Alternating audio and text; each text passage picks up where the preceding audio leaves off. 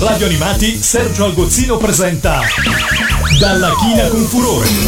Un mondo di fumetti, comics e manga.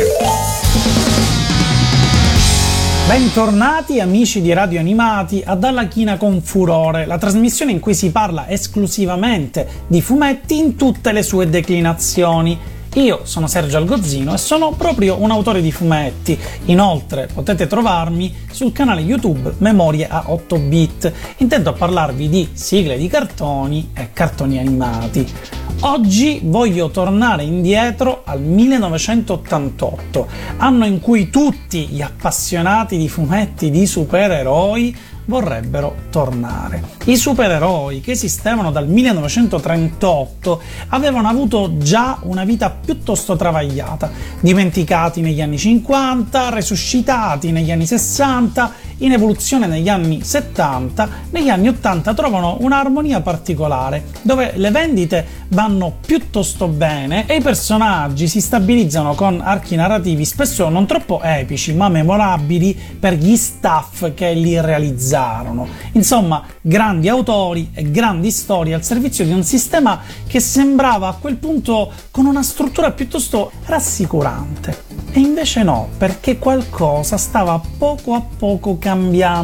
Alcuni autori un po' più irrequieti, avevano iniziato a sfaldare le fondamenta di quella sicurezza inserendo nuovi elementi e nuovi approcci narrativi. I test di questi esperimenti erano quasi sempre su personaggi minori, su cui si poteva usare. Due su tutti, Daredevil per la Marvel Comics è Swamp Thing per la DC Comics. Daredevil infatti fu lasciato nelle mani di un giovane Frank Miller e Swamp Thing affidato alla scrittura di uno sceneggiatore inglese proveniente da una testata piuttosto ardita dal titolo 2000 AD. Il nome di questo scrittore è Alan Moore. Autori che oggi sono famosissimi, ma che all'epoca iniziavano a farsi conoscere grazie a una scrittura tagliente, quasi irrispettosa dei canoni originali, ma che funzionava proprio perché non era atta a demolire quei personaggi, bensì a farli crescere. In fondo dobbiamo ricordare che il mercato statunitense era davvero ricco di produzioni, ma prevalentemente supereroistiche, il che portava a dirottare tutti i grandi autori, sia che fossero scrittori che disegnatori, su quel mercato ed è il motivo per cui ancora oggi in fondo si parla di supereroi, grazie a questa costante natura non sedentaria. Siete curiosi di sapere quali meraviglie accaddero nel 1988? Prima di iniziare a parlarvene, direi di ascoltarci chi era al primo posto in classifica quell'anno, George Michael con Fate.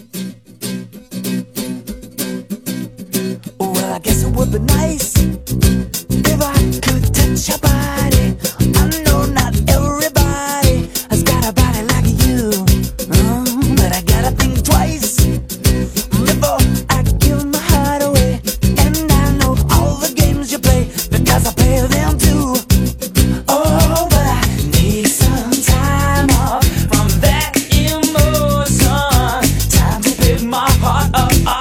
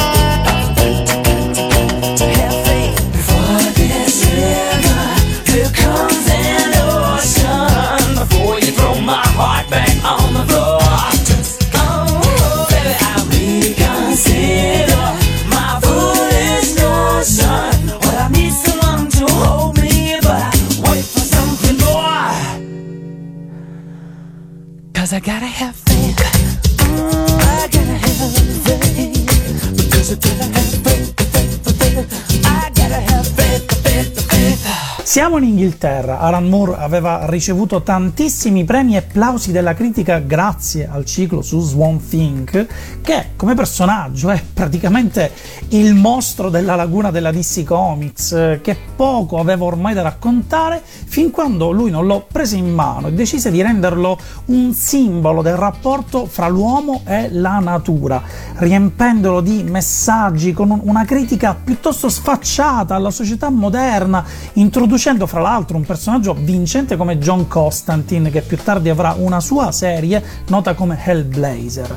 Eh, John Constantine è un medium capace di poter interagire proprio con quella creatura, che così riesce a farci capire quali sono i suoi pensieri, i suoi traumi la DC Comics, capendo di avere una gallina dalle uova d'oro fra le mani, e fra l'altro con un livello qualitativo altissimo, avendo da poco acquisito i diritti in blocco della Charlton Comics e fra l'altro c'erano tutta una serie di supereroi minori che non conosceva praticamente più nessuno, chiese inizialmente a Moore di scrivere una sorta di reboot di una serie di quei personaggi poi cambiò idea gli chiese in realtà di scrivere qualcosa ispirata ad essi, perché poi magari pensava che avrebbero comunque potuto utilizzarli per come erano in originale.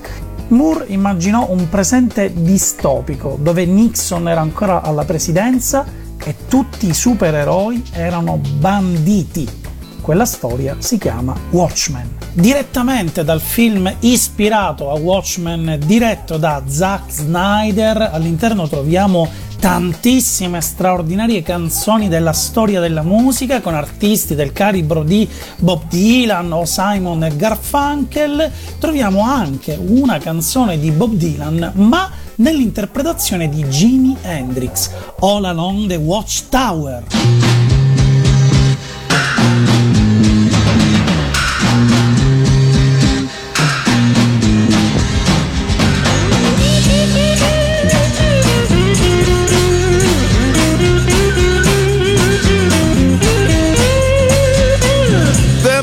Some kind of way out of here. Say the joker to the thief. There's too much confusion.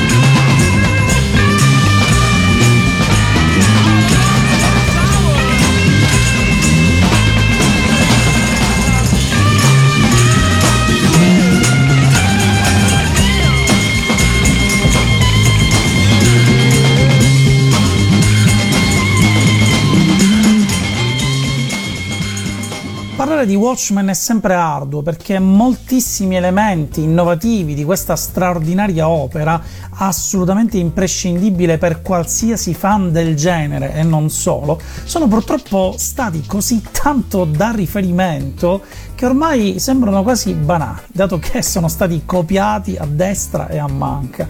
Ma ovviamente alla sua uscita non era così.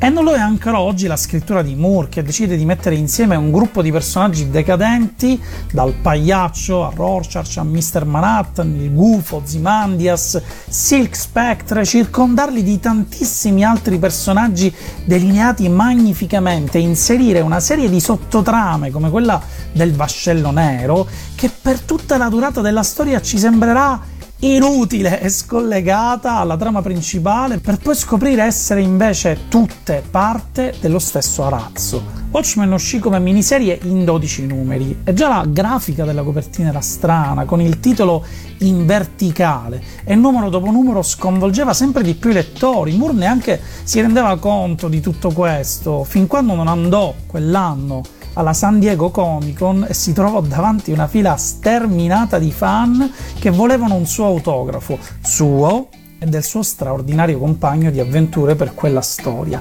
ovvero il grandissimo disegnatore Dave Gibbon, che disegnò tutta la storia su una gabbia fittissima di nove vignette a tavola in un'epoca dove le vignette erano già abbastanza grandi, anche i colori di Watchmen erano sorprendentemente raffinati per l'epoca e da quel momento in effetti cambiò tutto, con questo approccio distruttivo del supereroe che si disgrega, dove c'è violenza, sesso, mille tabù furono infranti in quella serie e il pubblico l'accolse a braccia aperte, il mondo non vedeva l'ora che arrivasse Watchmen. La HBO ha appena rilasciato una serie TV ispirata al mondo di Watchmen e ci ascoltiamo adesso il tema di apertura di quella serie.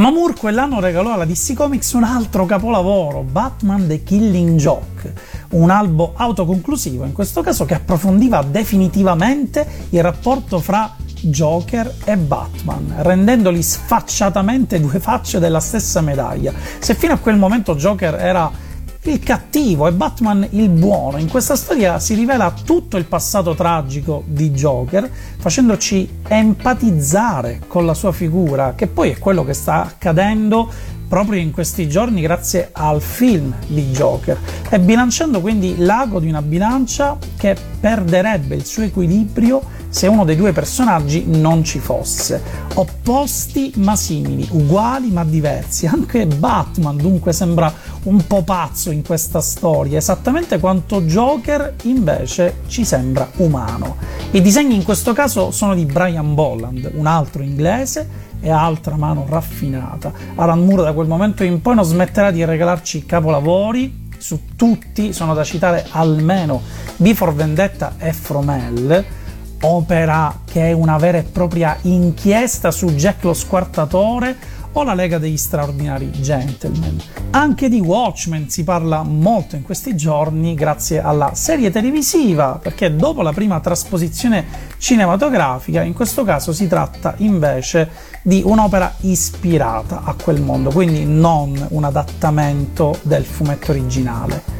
Il film su Joker sta impazzando nelle sale, pur non essendo un adattamento di Killing Joke, è comunque debitore di quella storia che riabilitava il nome di uno dei cattivi più iconici della storia del fumetto, che comunque è entrato nell'immaginario collettivo soprattutto grazie alla serie televisiva degli anni 60.